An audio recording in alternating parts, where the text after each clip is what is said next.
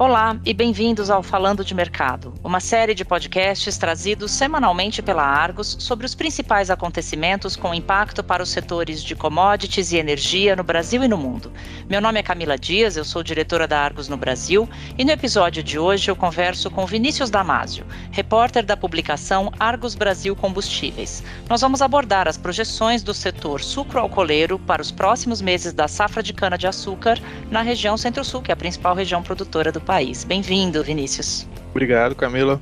Vinícius, no fim de agosto, a Companhia Nacional de Abastecimento, a Conab, atualizou as suas expectativas para a safra de cana-de-açúcar 2022-23 no Centro-Sul e apontou uma moagem de 514 milhões de toneladas de matéria-prima. Esse foi o segundo levantamento da safra realizado pela agência, representa um volume menor do que o projetado nos primeiros meses da temporada. Por que, que essa redução chama a atenção do setor? Camila, a Conab inicialmente previa uma, um processamento de 539 milhões de toneladas de cana-de-açúcar. Agora a agência projeta esse, esse número de 514 milhões de toneladas, uma estimativa que é 2% menor do que a safra anterior, a 2021-22 que totalizou 525 milhões de toneladas. Ou seja, nós teremos uma temporada ainda mais pobre este ano do que a, a do ano passado, que passou por inúmeros problemas climáticos, como a Argos lançou de reportar. A gente acompanhou esse cenário ao longo do ano passado. Agora, a projeção da Conab ela também é o menor volume desde 2011 quando as usinas do Centro-Sul processaram apenas 493 milhões de toneladas devido ao clima ruim. Segundo a agência, a queda se dá em função de condições climáticas adversas durante a época de cultivo, ali em abril, os primeiros anos da, da temporada de cana, e a concorrência contínua entre a cana-de-açúcar e outras culturas nas áreas de plantio, como a soja e o milho. A primeira metade da safra 2022 e 2023 foi ditada pela escassez, com as usinas culpando o desenvolvimento lento dos canaviais após um clima mais seco que o normal. Além disso, né, os produtores têm que lidar com a herança dos problemas climáticos da temporada anterior. Vinícius, e como é que os participantes de mercado receberam essa revisão para baixo aí da Conab? Olha, a revisão dos números da Conab jogou um balde de água fria nas perspectivas de uma safra de cana mais forte, especialmente entre boa parte dos analistas independentes que projetavam uma moagem entre 545 e 560 milhões de toneladas. Né? Você teve vários reportes de, de empresas de consultoria nos primeiros meses da safra, apontando essa, essa expectativa superior à temporada de 2021-22 que foi uma temporada muito difícil, que impôs condições climáticas e operacionais desafiadoras para o setor brasileiro de etanol. Né?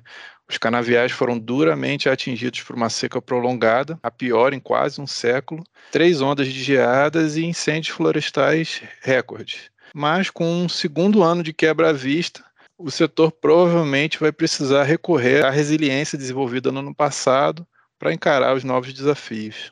Vinícius, e o setor produtivo? O que, que as usinas e cooperativas acharam dessa revisão? Olha, a queda já era esperada entre os usineiros do Centro-Sul. As fontes ligadas às produtoras disseram a Argos que uma quebra assim, entre 5% e 10% é prevista nas unidades da região devido à escassez de chuvas nesses primeiros meses de safra. Né? Algumas companhias, como a Jales Machado em Goiás ou a Bevap em Minas Gerais, elas poderão não ser tão afetadas quanto outras devido aos investimentos amplos em sistemas de irrigação, que te dão um pouco mais de controle do desenvolvimento do canavial, mas ainda assim alguma redução esperada em relação aos resultados da temporada anterior.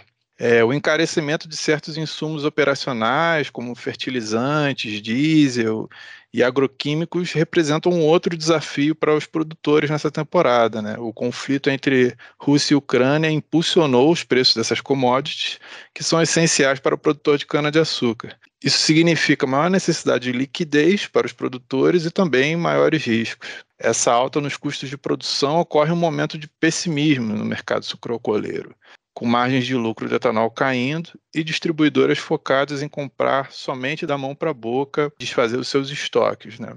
A paridade cada vez mais favorável ao consumo da gasolina em detrimento ao etanol hidratado, o etanol vendido nas bombas, né? exerce uma pressão constante sobre os níveis de venda das usinas no mercado à vista. E quais que são as estratégias das produtoras para superar esses desafios nos próximos meses, Vinícius? A princípio, Camila, muitos usineiros têm direcionado seu mix de produção para o açúcar, em resposta à deterioração das condições econômicas e da dinâmica do mercado de etanol. Mas nem todas as empresas têm essa flexibilidade industrial para ajustar o mix em função dos preços de mercado e das condições da safra essas que não têm essa flexibilidade são as que mais devem sofrer na conclusão da, dessa temporada. O setor estima que os preços do etanol, especialmente do etanol hidratado, continuam impressionados pela enxurrada de mudanças tributárias que a gente viu nos últimos meses. Né? Essas mudanças limitaram a competitividade do, do etanol em relação à gasolina nas bombas. Além disso, você tem as reduções da gasolina vendidas nas refinarias da Petrobras, que tornam ainda mais árdua essa disputa pela preferência dos motoristas. Então, a tendência é as usinas do Centro-Sul priorizarem a produção do açúcar no futuro próximo, dada a paridade favorável à gasolina nas bombas e a limitação de matéria-prima no setor. Uma segunda alternativa ao ritmo lento do mercado doméstico são as crescentes oportunidades de exportação de etanol, com cada vez mais cargas desembarcando na União Europeia, um destino cada vez mais promissor assim para a especificação brasileira. Né? As exportações de etanol brasileiro para os Países Baixos representaram 42% do total embarcado do país em julho, segundo dados do Ministério da Economia. Em agosto, elas responderam por 23% do total embarcado do Brasil. É, os Países Baixos eles desempenham um papel importante no comércio de etanol, são uma porta de entrada né, para a maioria das importações no continente europeu é, há uma demanda importante pelo etanol anidro, o etanol que no Brasil é o misturado na gasolina, né? Então você tem essa demanda no mercado europeu. É, houve no primeiro semestre e vai se repetir no segundo também. Isso tira um pouco da pressão do mercado local. Agora, para as usinas ainda optando por vender etanol no mercado interno, a conta está sendo feita com base em três componentes: os preços no mercado à vista, a receita proveniente da venda dos créditos de descarbonização, os CBIOS, que são tema constante aqui na Argos, né? esse mercado que a gente tem acompanhado de maneira muito próxima, e a concessão de crédito presumido de CMS para o etanol hidratado. Ainda assim, o prêmio do açúcar em relação ao etanol, a volatilidade no mercado e as mudanças nos preços praticados pela Petrobras devem continuar pautando os rumos do mercado. Já os produtores mais capitalizados, eles estão seguindo uma estratégia de que a gente chama de carry no mercado, que envolve estocar etanol até o final do ano, para quando está previsto o fim dos benefícios fiscais da gasolina. Mas esse já é um jogo mais arriscado para poucos. O momento realmente é decisivo para produtores e quem se posicionar melhor pode conseguir reverter a expectativa ruim criada pela escassez de matéria-prima. É, e nesses momentos é melhor estar equipado da melhor forma possível para a tomada de decisões, né, Vinícius? Papel da Argos, trazer as informações que ajudam a iluminar os mercados de commodities. Obrigada pela sua participação em mais um Falando de Mercado. Esse e os demais episódios do nosso podcast em português estão disponíveis no site da Argos em www.argosmedia.com barra falando traço de traço mercado. Visite a página para seguir acompanhando os acontecimentos que pautam os mercados globais de commodities e entender os seus desdobramentos no Brasil e na América Latina. Voltaremos em breve com mais uma edição do Falando de Mercado. Até logo!